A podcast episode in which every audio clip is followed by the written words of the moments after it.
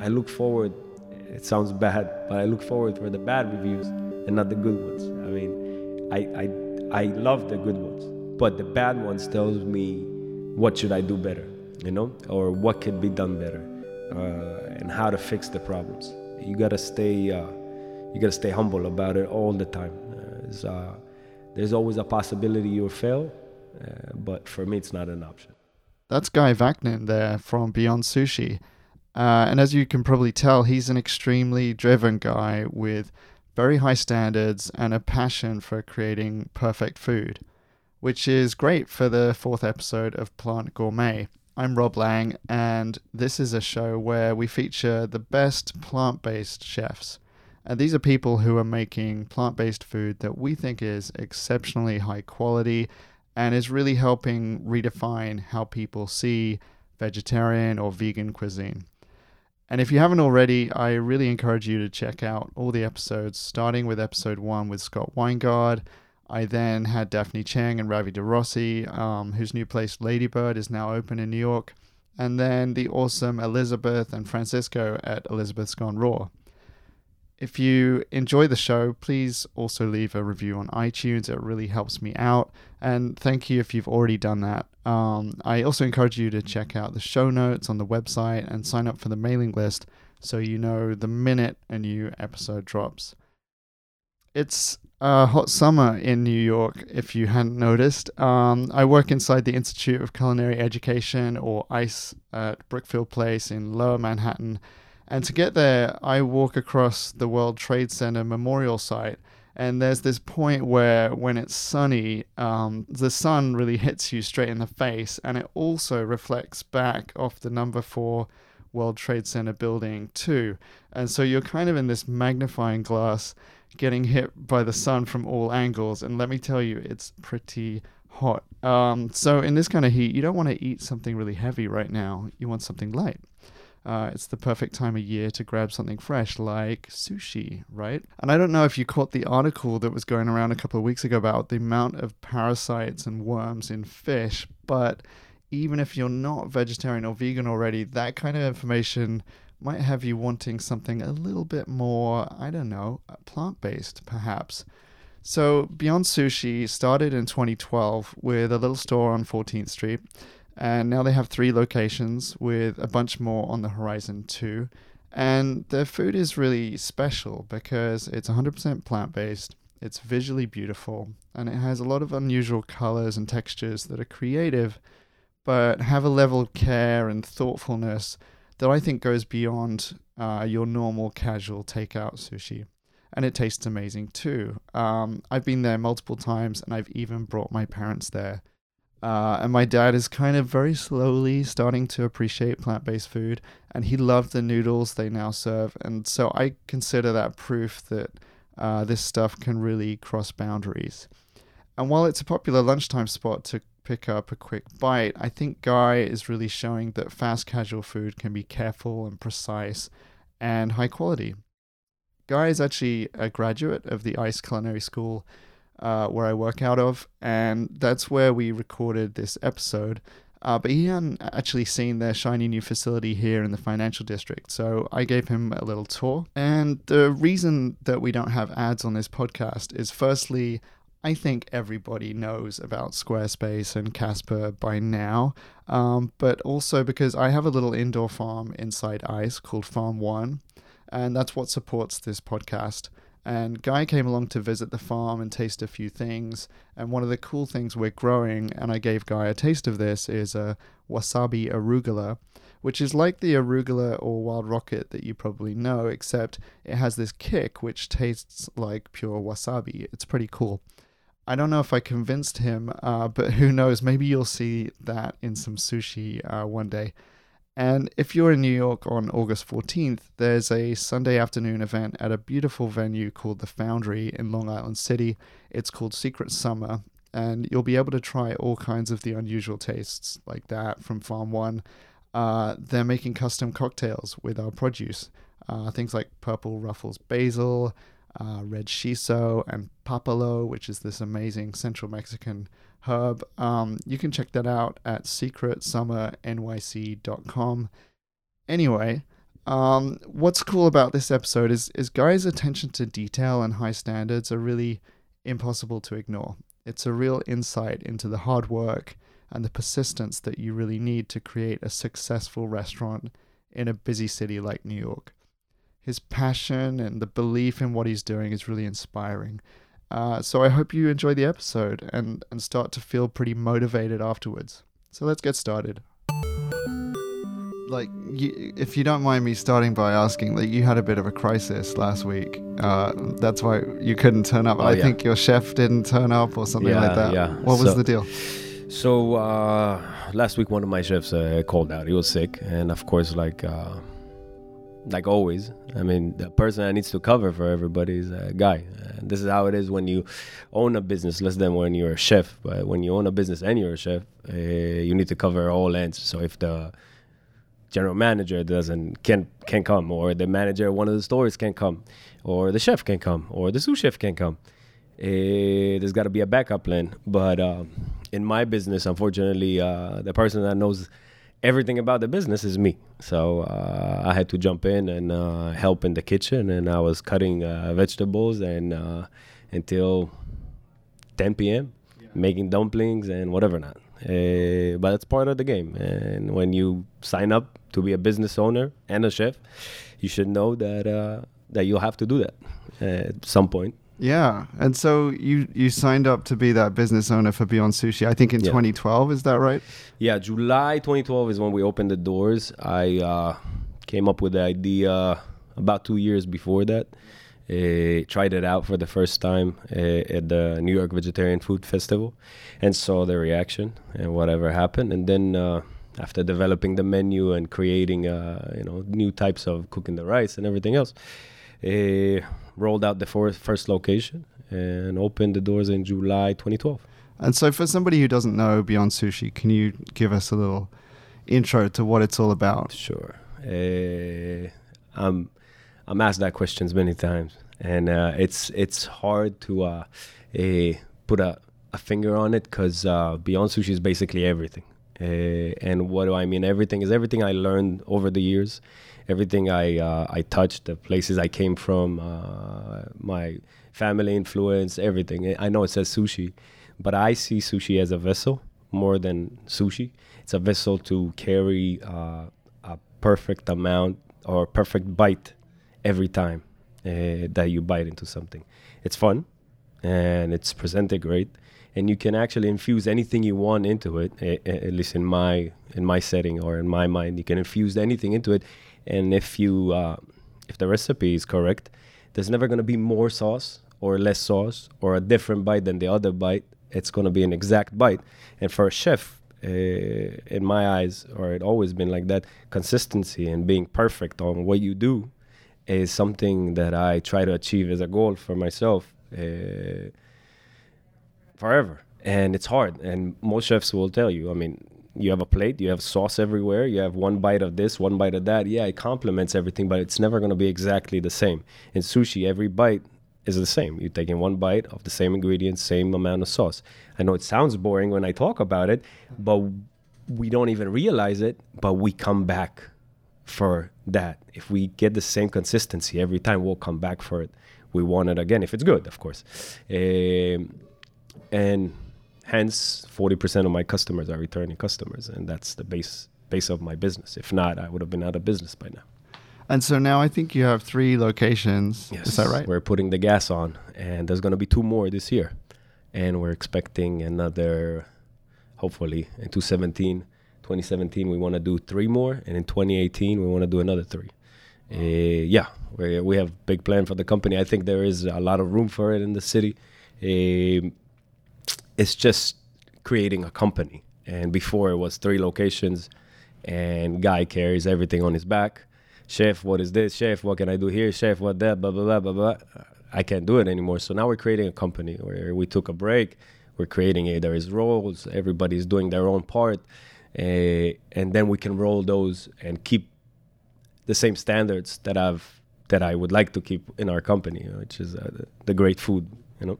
Awesome. And maybe you can just take us back a little bit. So Yeah. You know, you said you had this idea even two years before you opened, Yeah. but um, where did all this stuff come from? So you've got that idea of the perfect bite. You say it comes from all the influences of your background. Yeah. Like, what what's your journey in food, and how did you, you know, end up the person you are today in food? Ooh, it's very long, but uh, I'll try to keep it. uh, so since I was a kid, I think I have a, I have a problem. It's not. It's not. It's a problem. It's a personal problem. I'm addicted to food. I was a. I was a nice chubby kid, and I loved food from the get go. I was always in the kitchen with my mom, with my grandma. I come from a Moroccan family, and I moved to Israel, and uh, from Israel to here, uh, and we're known for making big meals every day, all the time. Uh, so a Friday dinner, which is for for the religion, you have eight or nine salads on the table, and after that there is four or five proteins that come in, and uh, I don't know, like ten sides. Uh, and every Friday is like that, and then the next day, whatever day you eat the leftover, but every Friday is like that. And every Friday was a tradition The cook. The whole family cooks, and uh, my parents separated when I was a little boy, and uh, I decided to stay in the kitchen for some reason, not run outside. I really loved it. I really loved the food. I would go and pick on whatever my mom would cook or my whatever my grandma would cook, and a lot of times my mom needed to work uh, to provide, so she left us with grandma and grandpa, and uh, I would spend time at grandma's and uh, stay in the kitchen. She showed me how to make couscous from scratch, how to make uh, all the all the salads that we serve at dinner, just uh, braised tomatoes that take hours and hours and hours, and peeling all the tomatoes and making mayonnaise from scratch and all this other stuff. Uh, it had nothing to do with plant based, uh, but it, it created that passion for me. And then. Um, because my parents were separated, a lot of times my mom had to work a lot, so I was cooking at eight at eight years old, which is not very common for back then. But today you see you see them on Chopped Junior and all Right. this stuff and making Right. all these uh, sauces, I'd- mother sauces. I'd and say all. it's still Yeah. pretty uncommon for Yeah. an eight-year-old to be in the kitchen. Yeah, so at eight years old, I was making spaghetti. I was Yeah. making I was making my sister, my older sister, you know, dinners and lunches because she she was at home and my mom was at work. And uh, that's when it started, and I and, and I just I loved it. I was addicted to it uh, from the get go, and then uh, I enlisted to the army in Israel. I, I had to; it's mandatory. And I went and I was in infantry for three years. I was a fighter, but we were stationed somewhere in Gaza, and we had to cook for ourselves.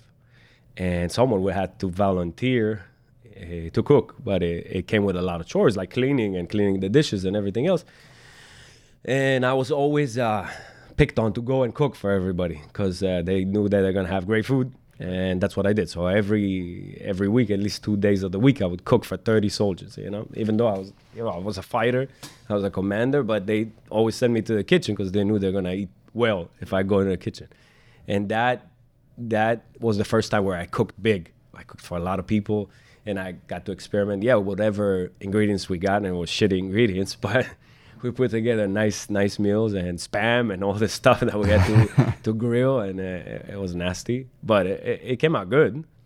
Uh, and that was the the second stage.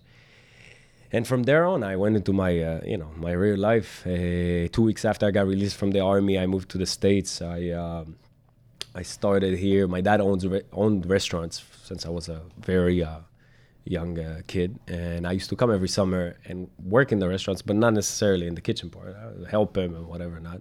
And when I came back, I started working with him. It was annoying and hard, and I didn't want to do it, so I left. But I still had that passion. It was uh, it was something that I had. I went into uh, computer engineering in uh, here in the city. After three months, I decided that it's not for me. I can't sit in the classroom. I have too much energy. You know, I, I was twitching everywhere. I said, okay, this is not for me. I need to do something physical. And I mentioned to my dad that I have a dream, you know, to cook. And he said, okay, let me sign you up for school. And I said, okay, you know. And he signed me up for ICE, where we're sitting right now. And I was in uh, April 2007.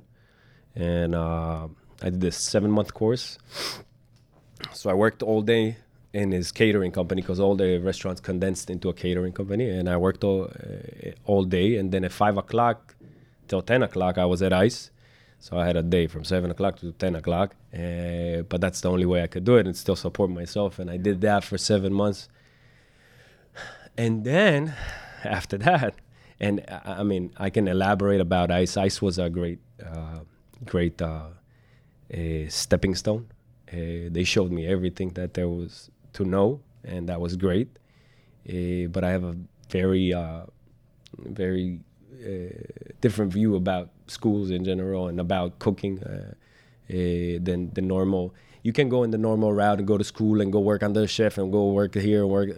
Uh, but I see it a little bit differently. Uh, I got the opportunity as soon as I got out. My dad just said, "Okay, my chef is fired. You're the chef from now on. You're the executive chef. Take the kitchen. Okay, good luck." Uh, Wow, okay. Yeah, I was 23 All right. and we were doing about I don't know, uh, don't need to get into numbers, but uh, we were doing about 500 people every day, events and whatever not. Uh, and I said, okay. That's quite Uh, unusual for yes. someone to come straight out of culinary school. Yes, I said, oh, okay, you're the executive chef. Good Yeah. Uh, and I had about 12 cooks working for me. Uh, it wasn't such a big, big thing, but I took it and uh, and I said okay, and I learned every day. And I think that um, that cooking and everything that you do, uh, if you don't jump into it and you push yourself to learn every day more and more and more, you're never gonna get better at it. Uh, it allowed me to uh, look at cooking differently because I didn't have a chef that says this is how it's done, this is how you should do it. You stick by this, and this is why. I mean, eventually, Beyond Sushi is as crazy as it is. It, it came out of me, you know. I, there was nobody that said, "Okay, this is the influence. That's how you should do it," Eh, or "This is how cooking is done." Um, and every day I pushed it and I pushed it, and I pushed it, and I learned and I learned and I learned and I sat down and I finished cooking. I went home and I read books and I came back and I and I worked on my uh, my running the kitchen skills. I got a lot of that from the army. I was commending, but I um, I I learned every day something new about it. And a year into it, uh, I was doing okay. You know, it wasn't it wasn't that bad. Uh, another bomb was dropped on me. My dad decided that I'm good enough, and he left me with the company for a whole year, and he went to Israel and said, "Okay, now you run the company, be the chef." And everything else. And I said, okay, Okay. just give me a little raise, and it's okay. and it wasn't a lot, but uh, but I took it, and I he lost a lot of money eh, because of that, because I didn't know how to run a business, but I did learn, and by the end of it, eh, things were okay. I mean, we we did lose a bunch of money, but uh, at the end of it, it was okay. After that, after I had that experience, and after I learned the kitchen, after I had to run it for such a long time, eh, things changed. They turned around. I already understood how it works. I learned every day. I kept learning, even though it, they changed around. And I took the company and uh, and really spearheaded it to in a new direction. Uh, really thinking about our establishment and how big it is and all that stuff. And uh, I took it from doing uh, uh, 1.8 to about six in three years, and that's the years in 2009, 10, and 11, which was uh, like the hardest years after the Sure, depression sure. or, or whatever the Yeah. recession. Um, so it was great. I mean, at the end of it, it all worked, and uh, and gave me a lot of tools to where I was going. In those years, I also uh, created uh, more fun and exciting menus in that world because I was an executive chef at a kosher catering company, and one of them was a sushi station. Eh, and I custom made a sushi station, and we uh, we went out with that sushi station, and um, we saw a lot of demand for vegetarian uh, eh, eh, rolls.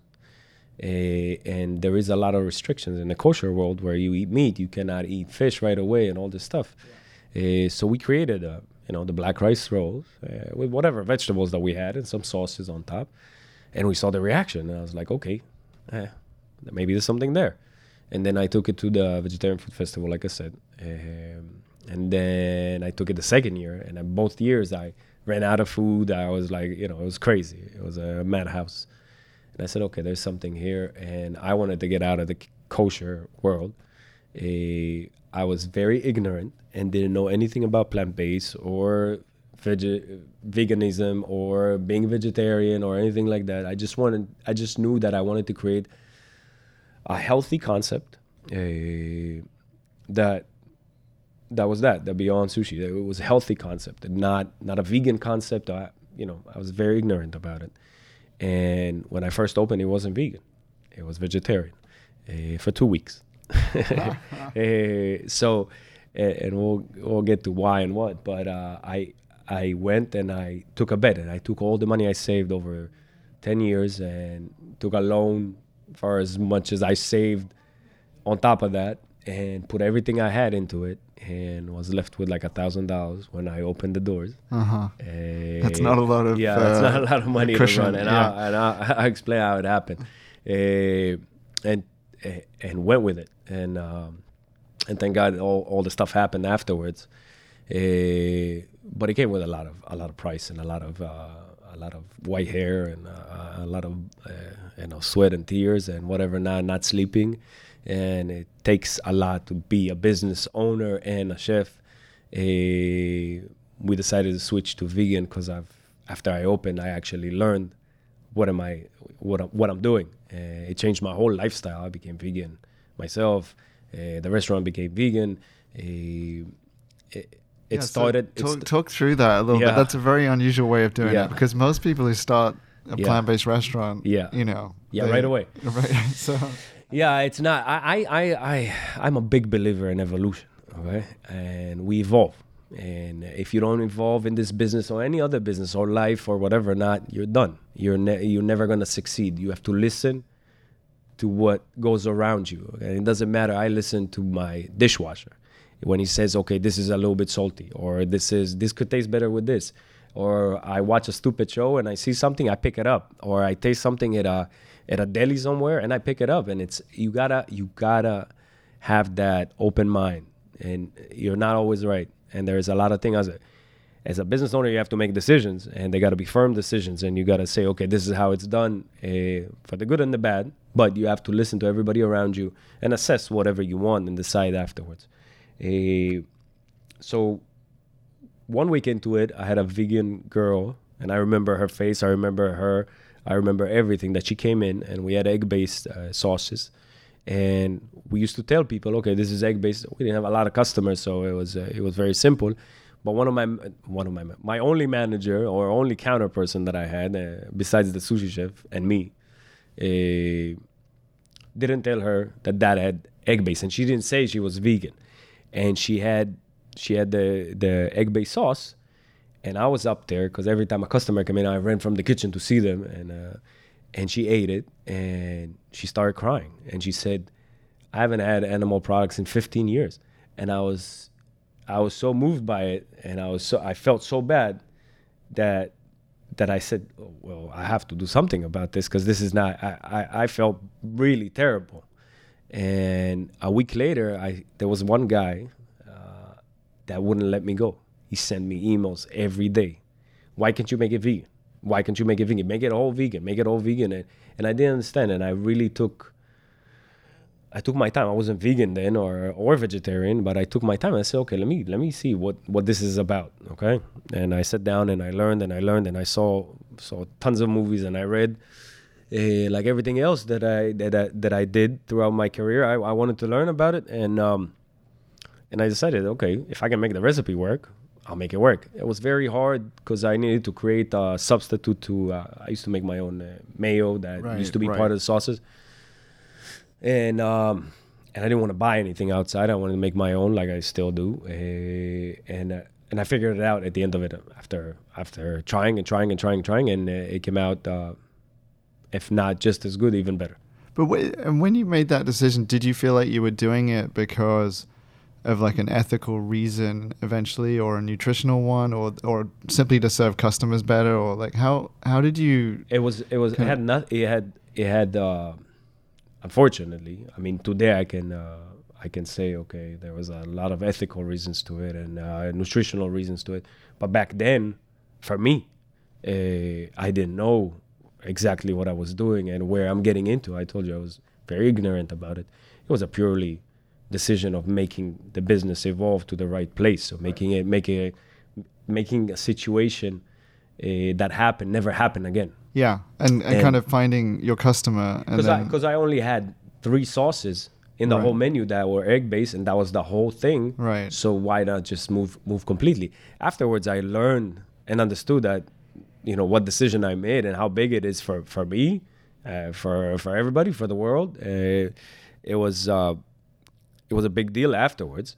But if I can look back and say that was the best decision I ever made, you know, uh, business wise, uh, nutritional wise, uh, ethical, everything, and that that just switched everything, you know, and it became. Um, completely plant based. Even though there's a lot of restaurants that still do both and both. Yeah, yeah.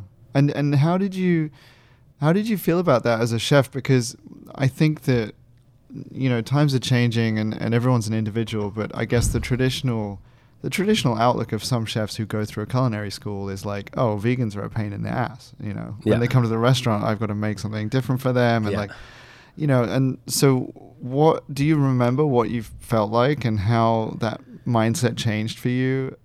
So when I was in the when I was in the kosher world, right, it's very challenging because you cannot mix milk and meat and you cannot use this meat or that meat or you cannot use that vegetable even and it's got to be cleaned a, a, thousand times what vegetable i don't even know. What vegetable can't you use? Uh, asparagus green asparagus because there might be bugs hidden inside the little leaves on top and you can't eat bugs. So kosher food is very clean okay in general. Everything is washed. There's no bugs. It's washed a thousand times and sometimes it just ruins the food itself. And that was my hardest thing you know? Uh, they there wasn't good ways of and you cannot wash it yourself. Somebody else has to wash it and they don't care really about food. They're there just to wash. Uh, and i for me if, if you hurt of something in my kitchen or the food it's like it drives me nuts and and i couldn't do it anymore. But when it comes back to uh, to the veganism uh, i I truly feel like uh, it's not a it's not a pain in the ass. It's a challenge, okay? And if I decided that, I mean, today it's part of who I am. Uh, that challenge uh, just keeps me motivated to to keep going. I have a little bit different view than normal uh, vegan chefs out there. I don't believe in imitations. I don't believe in creating something that tastes like something. You'll never see a imitation of a fish or a burger or anything like that in my restaurants. I think that if you're vegan, you're vegan. Okay, uh, that's that's you're you're not trying to eat meat. You're trying to to eat, you know, plant based. And there's enough variety and enough ways to make anything you make in the kitchen taste great without imitating something else. Okay, you can make a sandwich, but you don't need to take a, a something that will taste like meat just so so you can fulfill that void. Why are we trying? Well, what are we doing? Over yeah, you know. Yeah.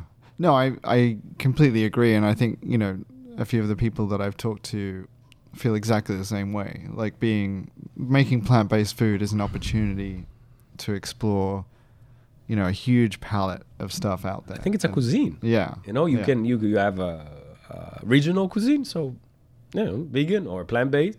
You know, you can call that cuisine, but I'm not gonna try to make burgers. Okay, I'm not sure. gonna try to make. I know that it's a lot more successful. I, I'm making. It's a lot more successful for people because they, the people that are letting go. Yeah. Of of of uh, meat and uh, trying to and transition, animal, trying to transition, and they yeah. say, okay, that will help me transition. I don't think it's right. If you're creative enough, and if you make things the right way, they'll taste good. They'll taste good. You you just put your mind into it and try out things. They'll taste great. I mean, and I, that's what it is. Yeah, and I, I, I really want to get into that menu, but first I, I kind of want to um, just discover what has been your personal journey since that point. So you, you after a couple of weeks you decided to change Beyond Sushi to be totally vegan. Like how did then that affect your personal uh, diet and habits, and how long did that take for you to sort of go completely plant based? Sure. Um, so it took me a few months, probably like four months uh, for, at first, I became vegetarian. I really, really, really love cheese. You know, it was a hard time for me to that. That was like the hardest time dairy. Uh, but I felt like, first of all, I'm lying to myself if I'm not going to, because I'm running a vegan restaurant. I need to. I need to not only represent the brand, but I need to to get inspired. It's very easy to throw butter and some cream on stuff, and it will taste great, you know. But to get inspired, to really feel you know the the, the flavors and and trying to get them out of stuff that doesn't have animal products in it i needed to uh, take that step and then with that it, i mean it felt so good on my body so i said okay I mean, I took that step for one reason.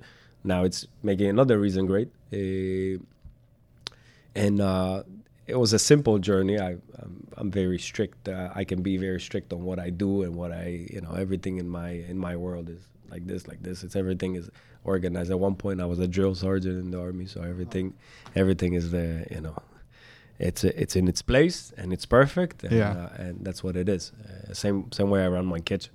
It's funny how um, the Japanese, you know, the tradition of sushi has some of that discipline Yeah. that you probably had in the army, right? Yeah, And yeah.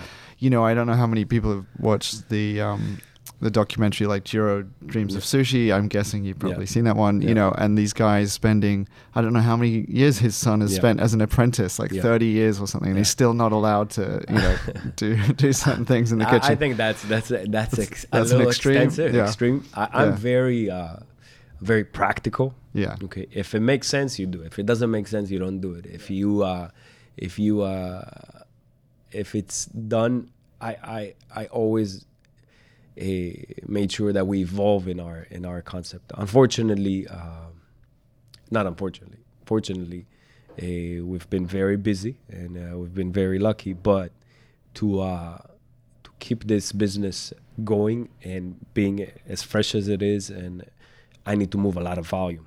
right? And I knew that from the get go. I priced out the menu at a lower price point, knowing that I need to move a lot of volume. If I don't move a lot of volume, we're using a lot of raw vegetables. Uh, it's just gonna go bad. Doesn't make any sense.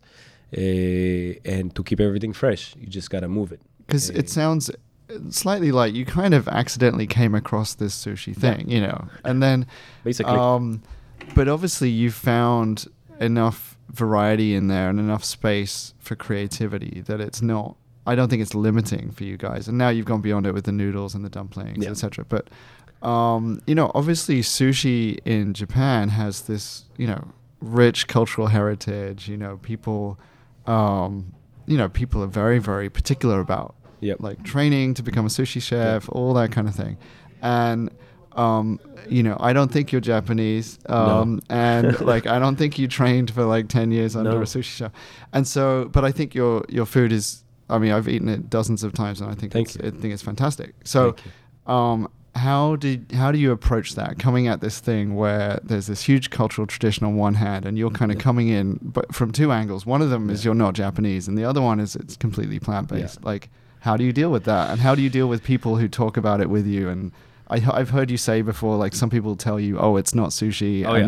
then so how do you deal with all that? So I mean, the first day we opened in our opening party, I had a Japanese uh, newscaster come in there and say, "Oh, but what are you doing?"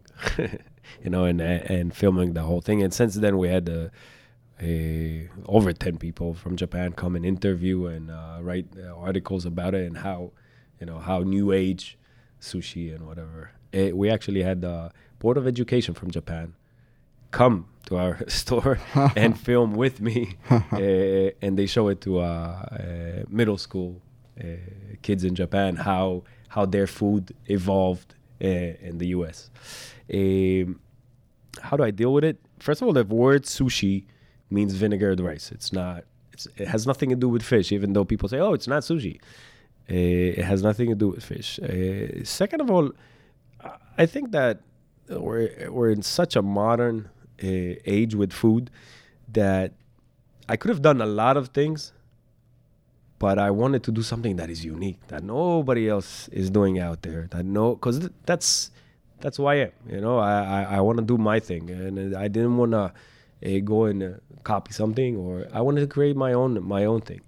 Yeah, it's not it's not easy, and uh, there was a lot of obstacles, and the main main uh, a thing that I try to do is to get the food uh, to people and have them try it. And once they try it, it's a different story. Uh, if you go on Yelp or any other review site, you'll see most people that review uh, they're not they're not vegan or vegetarian. Eighty percent of my customers are not. We had a survey and we checked. They're they're not. They're just trying to eat clean. They're trying to eat. Uh, they're trying to eat. Uh, at least a few times of the week uh, eh, without uh, animal products. They understand, uh, and I and I appreciate that. I, I mean, you'll be surprised. Uh, I have men in big guys in suits you know, in uh, in our Midtown location. They come in and Yeah, I've seen them. yeah, yeah. they, yeah. I mean, it's not. It's something for me. It's gratifying in the Yeah. in the highest levels. You know. Yeah. So what's what's maybe an iconic dish or piece of sushi that Oh, yeah. that, that Beyond Sushi is is kind of known for? And what?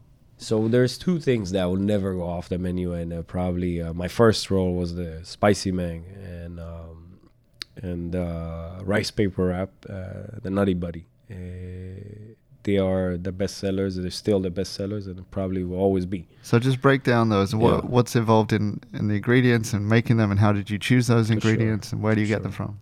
Uh, so the spicy mang was um, really like like the whole concept. I just fell into it and and it happened. Um, it's made out of uh, mango that is semi-ripe. It's not ripe all the way, so it's not too sweet. Uh, and then English cucumber. I use only English cucumber in our in our sushi because uh, it has a lot more meat and the seeds we cannot use inside. Uh, and uh, avocado inside and the black rice on the outside. And it's topped off with a mixture of cabbage, carrots, and peppers, bell peppers uh, that I semi pickled. And then we, it's a method I developed. Uh, and then we squeeze out, I semi pickled them, I squeeze out all the juices out of them afterwards. And then I introduce whatever flavor I want. I actually have a, a, a wine squeeze, like a grape squeeze in my Uh-huh. kitchen. And we squeeze all the, all the juices out and then we introduce whatever. And in this case, we introduce a cayenne flavor into it, uh, and that goes on top of the roll. Uh, the rice is made differently than traditional rice. Uh, it is uh, it is flavored with vinegar at the end of it for a few reasons. But we soak the rice overnight and then we cook it a little bit longer than normal rice because it's the black rice. It doesn't it doesn't stick Yeah. uh, as well as the as the sushi rice. I've noticed you using a couple of different kinds of rice. In Yeah, so we have two kinds. Yeah. One is the black rice, and the other one is a six grain rice. It Uh-huh. has uh, uh, two kinds of barley: whole barley and pearl barley. Uh, rye berries, brown rice, red rice, and black rice. It's a mixture we make, and it's cooked about the same way as the as the black rice. The reasoning for that is uh, I wanted to create something uh, rice rice texture is, is rice texture.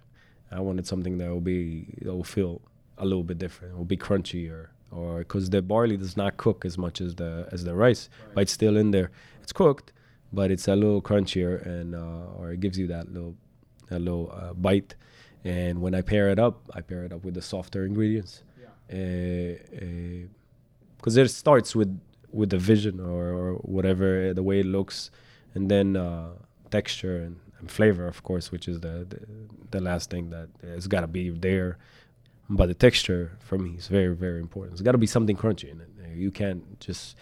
It's all balance, okay? No, I think I mean I think that's one of the things that I've seen um, people start to do with plant-based cuisine at the higher level is really consider texture Yeah. in a way that people weren't doing before, or Mm. you know, and it it's something that it sounds really obvious, but having a dish that actually has some variation in texture and some Yeah. crunch maybe, and you know those kind of things can The balance. you know? yeah yeah balance. I, I mean, I, I I believe in balance, and people, uh, people sometimes are afraid. Like I, I believe there's got to be a balance of acidity. There's got to be fat in there, even though fat, uh, for some people, it's like a curse word.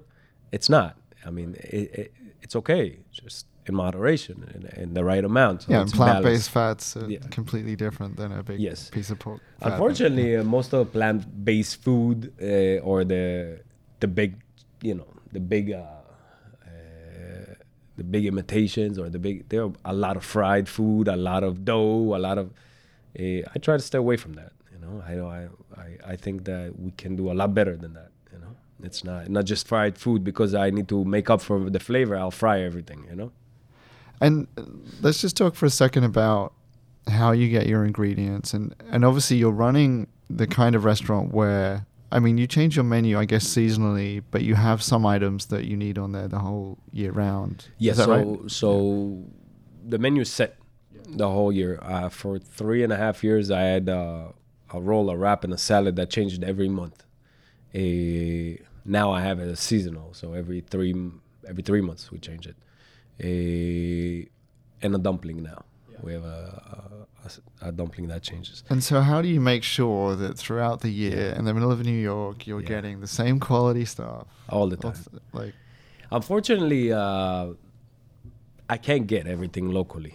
First of all, i- it's for a few reasons. One, eh, so people walk in the door, you have to keep it at a price point that makes sense. Eh, and how did you come up with that price point? By the way, like, when I started, when I started, uh, I took into calculation. I mean, my food costs on everything, and then I took uh, into calculation my uh, my my labor cost because my labor cost is uh, is a lot higher than normal restaurants. I have professionals working and behind the counter making sushi. Uh, I have a very high standard of how I want the sushi to look, and that what's bring people back into the store. I have a very high standard of how I want it to taste, so I have to have professionals actually make the ingredients. like the difference between putting together a burrito Yeah, and putting together one of your sushi rolls is quite, you know, it's it's, a big quite difference. dramatic, right? A- yeah. And uh, where you pay a person uh, ten dollars an hour or Mm. twenty five dollars an hour, Right. That's, that's a difference.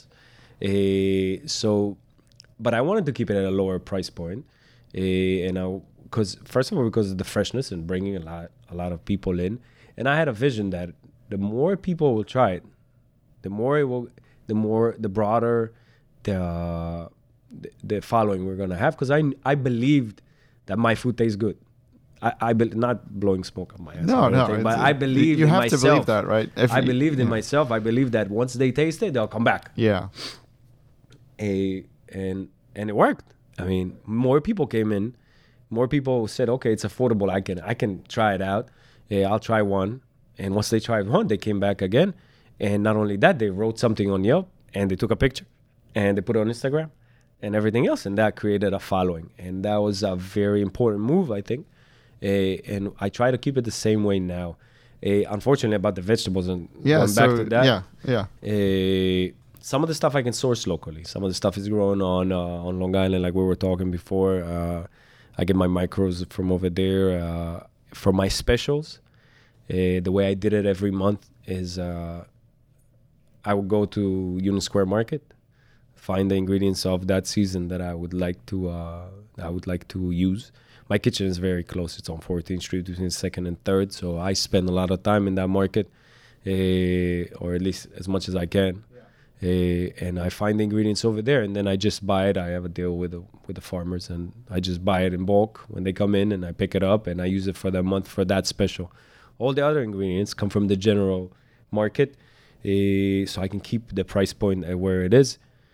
Yes, uh, I have mango all year. I can't get mango here, you know, even even any time of the year. Yeah. You can't get it over here. So it comes from somewhere, but it's better to eat a, a blueberry that came from Puerto Rico than a, than a pork butt. Okay. Right, right, right. You know, as someone who you know has started this plant-based restaurant and kind of it feels like you kind of got into it not quite knowing what it was going to be, but now you know pretty experienced about it. Is there something? Is there some something that you've learned as someone running plant-based restaurants that you think is unique to that that was surprising to you, or um, any problems that are related strictly to it being plant-based that that you wouldn't experience? So, what what kind of things have, have those been? running restaurants in general is is uh, is probably the same problems and a lot of problems, not never ending problems. Uh, but running a plant based restaurant brings on a few other things. I mean, your customer base is very aware of what they eat and they want to know all the time what they eat, where it comes from. Uh, you got to be very transparent about everything you do, and uh, and they have a lot of questions and they want to know. And there's a lot of allergies involved. Uh, you're offering gluten free, you're offering nut free, you're offering, and there was problems, and uh, it can cause people to go to uh, you know cardiac arrest or go to the hospital or whatever, you know. And I I uh, I've encountered a bunch of them in the past. And Uh, uh, how do you deal with that, like strategy wise, with the allergies, for instance, or gluten and that kind of thing? so we we say very i mean we're very transparent about what we do and you have to do that uh, especially in this uh, in this sector of the industry. Uh, but we uh, we say it broad and clear okay? We are we are not a gluten-free restaurant and we're not a gluten-free kitchen. We offer gluten-free options.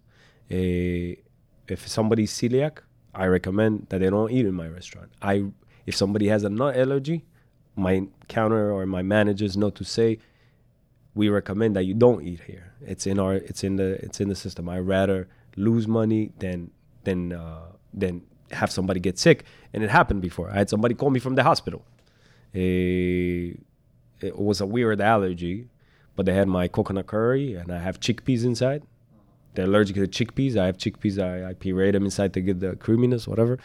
And um, they were allergic to chickpeas. Yeah, but I don't specify, but it's a very weird allergy, you know? So, uh, Okay. you know, and it's not fun. It's not fun. It's not a fun situation. You Yeah, know, it sure. would be on the other end of the phone, you know? Yeah, absolutely, absolutely. And um, and is there anything you feel like you need to do differently in terms of you know when you look at marketing um, with a plant-based restaurant? Yes. Obviously, you know the identity of the restaurant and the customer base and Yeah. all that. You know, it's it's very specific, right? Yeah. And like, how do you?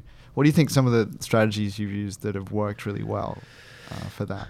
First I- of all, uh, in any and and I'm not saying just for plant based, but even in in any restaurant, it's got to be very visual in the terms of marketing in these days. Uh, if there is one sector in my restaurant that I let somebody else do, is that. Uh, I have a I have a girl very talented that works for me that has been working for almost three years now, and uh, she's amazing at what she does. She that's what she did, and uh, she went to learn social media, which is something that is not common, but that's what she did, and uh, she's great at it. And she it's all about uh, today. It's just int- internet based, so.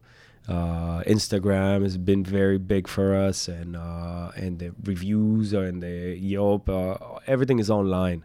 I've never invested a dollar into advertising since I opened. I believe it's wrong. I believe that we're it's we're so it's so connected today that in a week, you know, everybody knows about you, or they know good things, or they know bad things. So, in one hand, it's very it's very easy to get known. On the other hand, you better not make mistakes in this city. You know. Yeah, yeah, absolutely. And I think you know your food, um, like a lot of the sort of successful plant-based food I've seen recently, it inherently is very visual. And the way that you know you choose maybe the black rice with a contrasting color, and then the way you cut, and like that kind of thing is inherently shareable, right? And so you've created a product that is. I, it wasn't designed for Instagram, but it was almost as if it Yeah. was, right? I, I didn't know what Instagram was. right, Sorry. right, right. No, I mean four years ago, Yeah. who did, right? But Yeah. Um, and I think there's that presentational aspect to sushi, and especially what you're what you're doing, um, that is it's not easy to achieve um, in a in a smaller restaurant that does a higher price menu, but it's you know that's normally the place where you see that kind of attention to detail. But how do you really bring that to the fast-paced lunchtime environment where there's 50 people coming in and they're rushing in and out, and you've got to do it quickly, otherwise they get pissed off. How do you how do you actually achieve Yeah, that? to a minute. Yeah. two rolls a minute. Uh, that's that's a standard. Okay, that's And a standard you- for my did- sushi chefs. How did you reach that standard? Like, Uh, I'm a very, uh, I'm a very demanding. I, you gotta respect people, Yeah. but you also have to expect out of them. Okay, that's that's like my. I, I, I respect everybody, but I expect them to come and do as much as they can, as fast as they can, and uh, as as best as they can. I have thrown a lot of uh, a lot of creations. I wouldn't even call them rolls away. Uh, gave them for lunch staff and stuff like that. I didn't throw them to the garbage, but I, I gave them away and had people wait uh, a little bit longer and made sure that it's perfect. And uh, my guys are they've been working with me. I don't have I have one new guy. I have seven sushi chefs that have been working with me for more than a year at least. Uh, and I have the guy that opened the store with me. Uh, still with me. He's my head chef, my head sushi chef. So he knows my standards. Um, and if you don't uphold those standards all the time, every time, they're gonna get uh, they're gonna get mushed, you know. And they're gonna get if you don't say what you think about the work, you know. I I have very high expectations. I'm very strict about it. It's gotta be like that every time, all the time, no matter how busy it is, no matter how crazy you are. You gotta keep your board clean. You gotta keep, you know, everything's gotta be uh, in its place and it's gotta be uh, it's gotta be perfect. Of course, sometimes there is uh, mishaps, uh, but you have to address them, and you have to know that once you, if you wanna be, in this business. It doesn't matter where it is. Uh, uh, you have to uh, cut your veins and let the blood flow, okay? And you gotta be there all the time. And the emails that you get on, oh, the this didn't come out right, or the soup did, you have to respond for them. Uh, people appreciate it. I, I respond to every bad email that I get, but I'm very happy when I get them because it tells me, okay, this I have a problem here, I have a problem there. I, I, I look forward. It sounds bad, but I look forward for the bad reviews and not the good ones. I mean, I I I love the good ones, but the bad ones tells me what should I do better, you know, or what could be done better, uh, and how to fix the problems. You gotta stay uh, you gotta stay humble about it all the time. Uh, uh there's always a possibility you'll fail, uh, but for me, it's not an option. That's that's how I run it. And with those kind of high standards, how do you approach rolling out new products on the menu? Because obviously, yeah. you know, there's a tension between having perfection and having innovation. And how do you how do you do that in a way that maintains the brand and keeps the quality high? That's the boring part. Uh, it's, it's, I think it's interesting to me. Yeah, the, the, boring part is because uh, because uh, I do it. Uh, I want that high standard it's got to be systematic okay so it's a system uh, and i built a very uh, that's what i do I, I i'm more I, I love cooking and everything else but i uh, i make things happen if i see a problem okay i'll, I'll fix it and, and that that's what i do better than than uh, than anything else and and you got to create a system this is how it is you put this much i mean my guys know okay i cut it in a certain way they know that 40% of mango go inside, 30% of cucumber, and 30% of avocado. And they know that two ounces of spicy vegetables go on each and every one of them. Okay, and they know how to portion it out. My noodles are portioned exactly every time. There's six ounces, and that's how it goes inside every wrap. That wrap has to be that long, and everything's got to be where it's supposed to go. And it's just a repetitive thing. A, it never stops. You can always get better. You can always get uh, a little bit more perfect at what you do.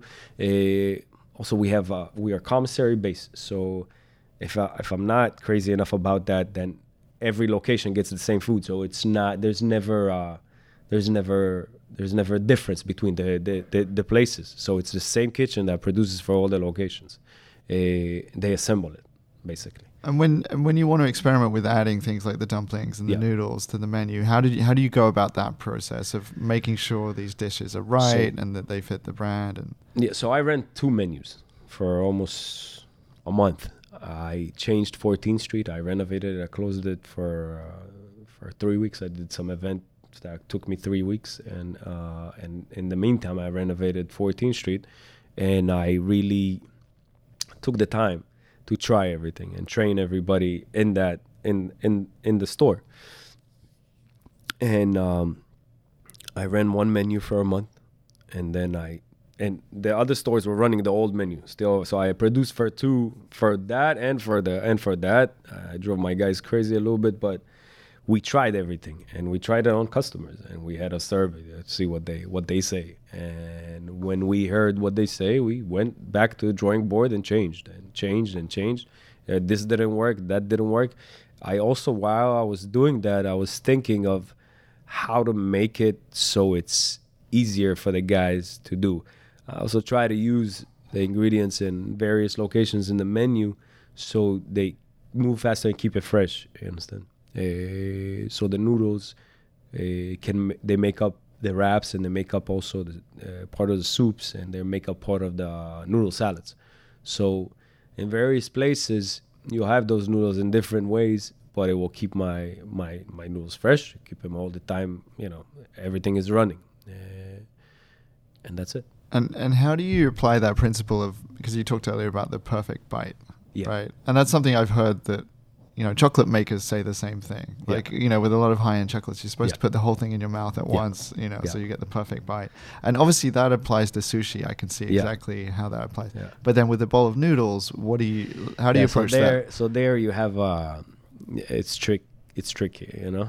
Uh, with the sushi, it's it's always going to be like that, and that's that's the bulk of our sales. We're fifty percent selling sushi. Uh, that's that's what we're about. I um, the rice paper wraps they are they're measured exactly right now. I, I've changed them over the over the time, so you can actually bite into the same bite every time. Uh, the amount of sauce that goes into it, each and every uh, each and every uh, uh, dish, it's it's work. You know, the dumplings are you know they're also one bite. You know, and they always come out the same. And no matter what, however I do it. I have to make a lot of them though. It's crazy. yeah, we hand make all of them, so we make like fifteen hundred a day. It's like. Yeah. I mean, this is it's kind of an interesting thing, uh, and I guess I just hadn't really thought about it. How much of your stuff is really, really, really handmade? You oh. know, if you compare that to, you know, we see a lot of these kind of um, you know fast casual salad places. There's a lot of burrito places now. Yeah. There's a lot of places. Yeah. You know, literally downstairs in this building. There's yeah, a whole food that. court. I saw that. I'm gonna get in there. You should because it's crazy busy, like yeah. all the time. But you know that stuff is somewhat handmade, but not at the level that you guys are doing it. And it it sort of begs the question um, you know, do you think this is scalable to oh. to a huge size? I'm sure yeah. you do, but how do you how do you do that? Because uh, if you look at the traditional example, which was like McDonald's, you yeah. know, they automate everything and everything's yeah. frozen, and literally no one in that kitchen is is skilled really. Whereas you're doing almost the complete opposite, yes. and with extremely fresh ingredients. Yes. Like, how do you how do you scale, scale that up? up? So first, yeah, you gotta automate things. I mean, a little bit of them uh, it's always going to be fresh vegetables, but uh, I used to slice every mango with a with a knife. Okay, I used to slice it. Today I have a, it's not an automatic machine, but it's man you know manual, but it, it cuts it perfectly every time, and it helps us move the product a little bit faster, so I can have time to do the dumplings, for instance. Uh, with time, I might have to get a machine that just clamps the dumplings you know so that the actual action i'll make the filling i'll make the dough i'll make you know all this stuff but the the action that that takes the longest which is like let's say slicing and it's not always perfect you know you have to automate that somehow uh, to make it perfect and yes it's a it's about systemizing everything uh, there is ways. I mean, uh, I uh, I believe that it could be easily done. Uh, I do it fairly easily with uh, with the locations that we have right now. I uh, I'm, we're in plans of taking a bigger commissary uh, in the next few months, and then, like I said, we want to roll out. Uh, yeah, what's the what's the big vision then? So where, where so do you think trying, Beyond Sushi is going to be yeah. in five years' time? What's your dream? So first of all, we uh, we have somebody like joined the team. A big guy uh, is helping us run in the right direction. Uh, and um, and the big the bigger vision, first of all, is to start here in New York City. I'm never, I don't know if I I shouldn't say never, but I I've I get offers all the time to uh, to franchise it, to license it, to uh, to partner with certain people, to open here, open there.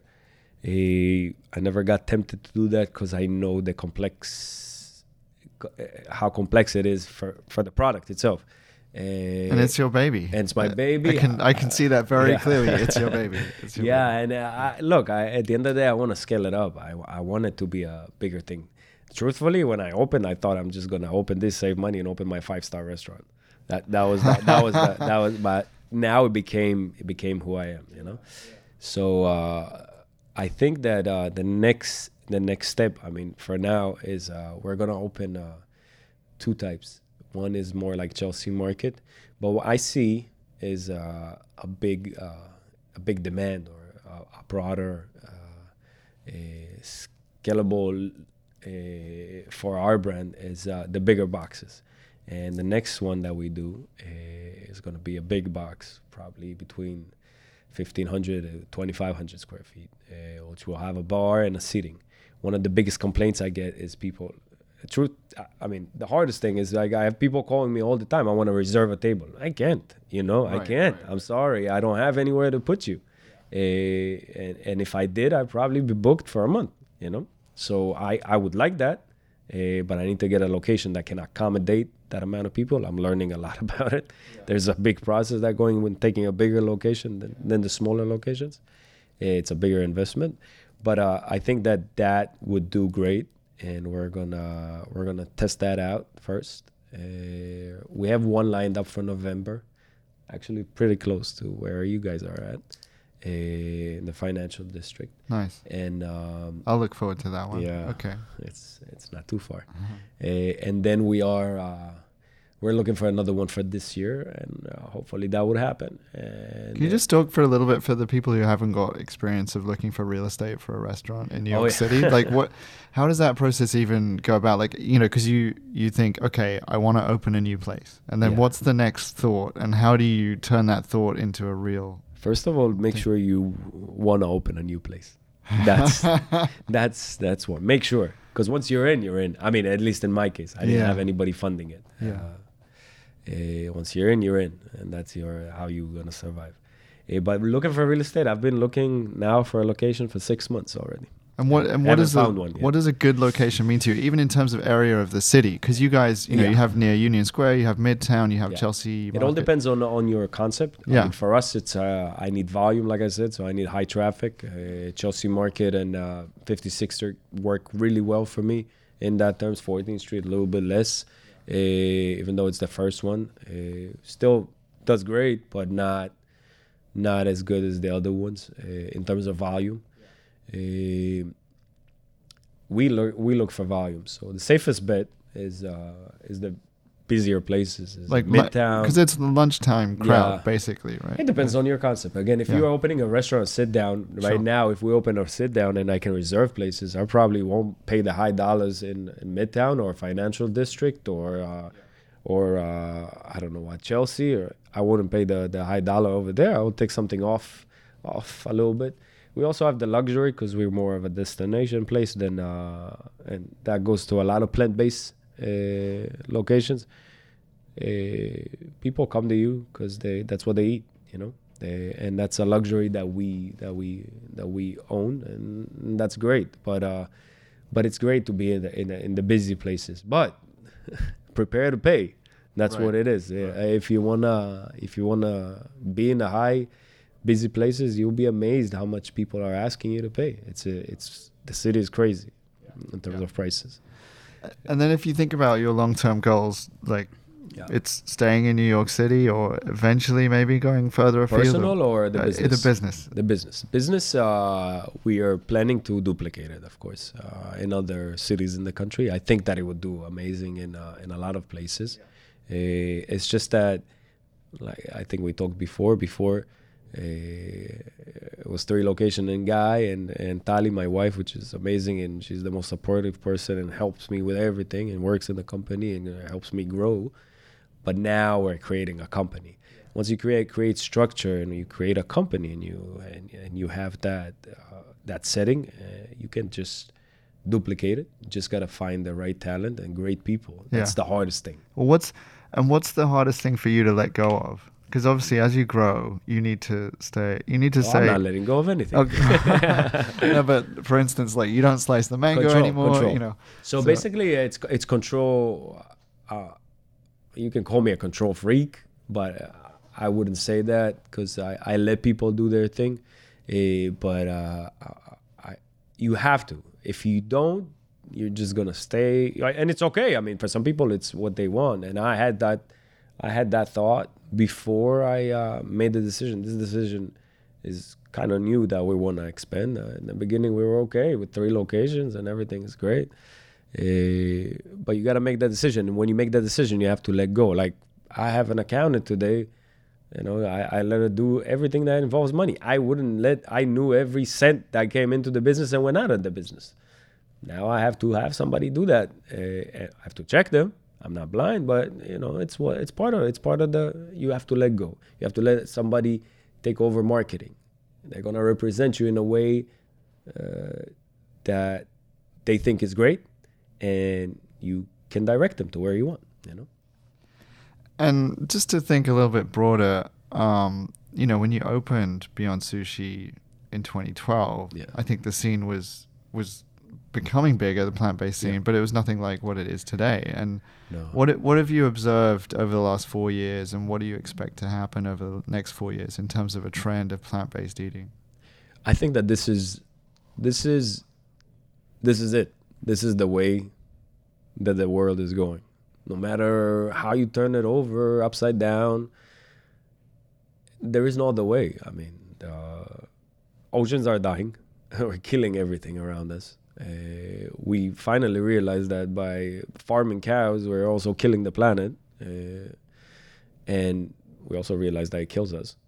So I think that this is the way. This is where it's going, and it's only gonna grow. It's never. It's not. It's not gonna have a, a recession. You know, it's not. It's not gonna go backwards. So this is where it's going. It's going in that direction, and uh, you can join the boat now, or you can join it later. You know, that's what it's about. And uh, maybe if you join later, you're gonna have a lot of heart problems and stuff like that, or, and you're gonna contribute to ruining where we are. You know, that's it. That's pretty. Um, yeah, that's pretty bold. I, I completely agree with you.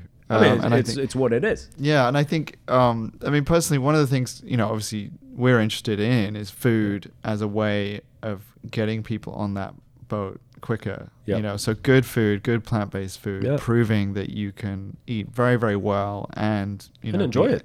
and enjoy it. You Yeah. know, I think Um, that the biggest problem, uh, I'll tell you the truth, and Yeah. especially here. I mean, I, I grew up in a in a farm. I saw how things, what happens, what it is to uh, slaughter, Yeah. everything. I, I saw it, uh, uh, you know, firsthand. Uh, I grew up in a kibbutz for three years of my life. Uh, we raised everything. Uh, I truly believe that some kids think that uh, the steak grows in the supermarket, you know. Oh, and sure. and that's Yeah. and that's a big, big problem in our in our society. And, well, like I was saying to you earlier, I Yeah. have people come into my farm yeah, and then they don't want to eat a leaf because they're afraid of a leaf. You Yeah. know, and and they'll bite into a steak or right? a chicken nugget or Yeah, something. You yeah. know, so. Yeah, Yeah, and I think um, uh, when you think as a chef, um, what kind of food makes, ma- apart from beyond sushi, yeah. um, what what kind of food makes you the most excited out there now? Or what kind of what chefs or what restaurants do you think are doing really interesting things uh, that inspire you and, and make you excited? I don't get to uh, I don't get to uh, go out so much. Yeah, Yeah, it's sad, Yeah. but it's true. Uh, last restaurant I went to in the city was Nix. Oh, sure. Yeah, John Uh, Fraser. and yeah. they did they do great stuff, and it's it's really nice. And the fact that they have nice tandoori's and stuff like that. Yeah. which is weird because they had a they had a what do you call it an Indian restaurant before there, and they just kept it. And they just ca- oh, is that why they Yeah, have it? yeah, Okay, yeah. I, can, I It was that doesn't make sense. They had a tandoori oven, and they just kept it and they use it. Yeah. I mean, they had uh, they had some nice, interesting things, uh, and I enjoyed that. I didn't enjoy a lot of the other ones, and I don't need to say names. Yeah, Uh, yeah. But uh, like I said, I don't like imitations. I don't like when people try to make something taste like something. yeah. So, what do you want to see more of in terms of plant-based food then? Innovation. Okay. Innovation. And what does that mean for you though? Like, Uh, because for that can mean many different things. What What do you think innovation is? for, in for me is combining uh, legumes combining grains combining uh, sauces combining vegetables in various ways. If you grill them char them uh, uh, roast them braise them do anything you want to them. Dehydrate them powder them. Do do all these fun things with them and make a dish. Don't just uh, and think about it that it makes sense that there is textures there is uh, color that there is flavor and everything is there and it combines together in a balance. Great guy, also kind of related. Uh, uh, Tal in in LA, Crossroads, yeah. amazing, amazing food. Uh, my grandma was his uh, his his uh, like she raised them basically. She was his really? au pair, yeah. Okay, so Yeah. there's a connection between Yes, Crossroads in LA and Beyond Yeah. Sushi here. Not of Beyond Sushi, but uh, Uh, you know, but there is a connection. It's the same. Yeah. And it's interesting, um, and it just it doesn't seem like this had much effect on you personally, but um, obviously, as someone coming from Israel, now that's a country that has Oh, one of the highest, or maybe the highest rates of veganism, Veganism, in the world. Yeah. And I mean, do you have a personal perspective on why that's the case, and and and what that means for other countries if they want to follow that? it's lead? weird because Israel, Israel was also the largest producer back in the day of uh, foie gras. Right. yeah. So so things change, things change rapidly Yeah. back home. It's a very young country. Uh, everything changes all the time, uh, and there's always something happening. As always, I think it's uh, it's a big trend in Israel, and uh, and I think it's growing, but it's growing everywhere in the world. Israel is very, or people of Israel are very. Uh, they voice themselves out all over, so you hear them, you hear them, and it, it, it, and it's big there, and they they're very active in the in the in the community, and that's why you know it's like uh, but we're a small country i mean it's a small country it's uh, only 6 million people so out of the 6 million people even if 20% are Right. vegan you know it, it, it doesn't make or 7 or 8 million by yeah, now but yeah, it does, it's not a lot Eh, but it's big it's big and there is awareness uh, they're very aware they're very they follow they come they come to a restaurant i see them all the time Well, for me, it also They makes me think it. of people like my Ot- first copy in israel your first. people that copy me copy Oh, really? Yeah. well, that's flattery. Right? yeah But it also makes me think of like Ottolenghi, and um, are you Yeah. familiar with him? Yes, Like, yeah, yeah, and he's yes. obviously very popular for his a lot of his vegetable-based Yes, dishes and that kind of stuff, and and I think like london right yeah, yeah, exactly, Yeah. which is kind of where I'm from. So, Yeah. you know, um, you made it big definitely. Yeah. Yeah. Made it big. But I think you know there's there's a there's an aspect which is similar about what he's doing in that like I think people until quite recently with his work and, and what you guys are doing and, and other places, there's a color in the food Yeah. that you just simply cannot get with a traditional food. And when you're using vegetables and when you're using these fresh ingredients and just you know these colors like purples and greens and I'll tell yellows. you. is I- like, I'll tell you my aspect on it. Okay, it's very simple. yeah, Every chef here, even here in the school, needs a vegetable or an herb to enhance his dish. Okay, he needs a vegetable or an herb to make it look pretty. Yeah. To so why use the other stuff? right. Why? I mean, the vegetables and the herbs and the, and everything they're using is great. Why do you need that? That is brown and gray and and doesn't look good, right? So just take it out of the plate, you know, and use everything else because there's nothing there's nothing pretty in in a in a in a charred piece of beef or a charred piece of chicken. It- it's not pretty. I mean, the other stuff is pretty, and you can make it look pretty and it's colorful and it brings that flavor because we marinated at the end of the day we marinated with the herbs and we marinated with this and so I, I believe that you don't even you know it's not there you don't need it it's okay I think that's a perfect place to end the interview. Thank Yeah. you very much, Guy. thank you Appreciate it. no problem Guy's pretty inspiring, right? I think we're going to see Beyond Sushi expand, and I'm really confident Guy has the attention to detail and high standards to keep that same high quality as he does right now. So make sure you try their food if you're in town. It's going to be something you really enjoy a lot. That's it for this episode. Make sure to sign up for the mailing list uh, to be informed when the next one is and leave us a review on iTunes. Um, but yeah, thank you very much for listening, and I'll see you next time. Bye.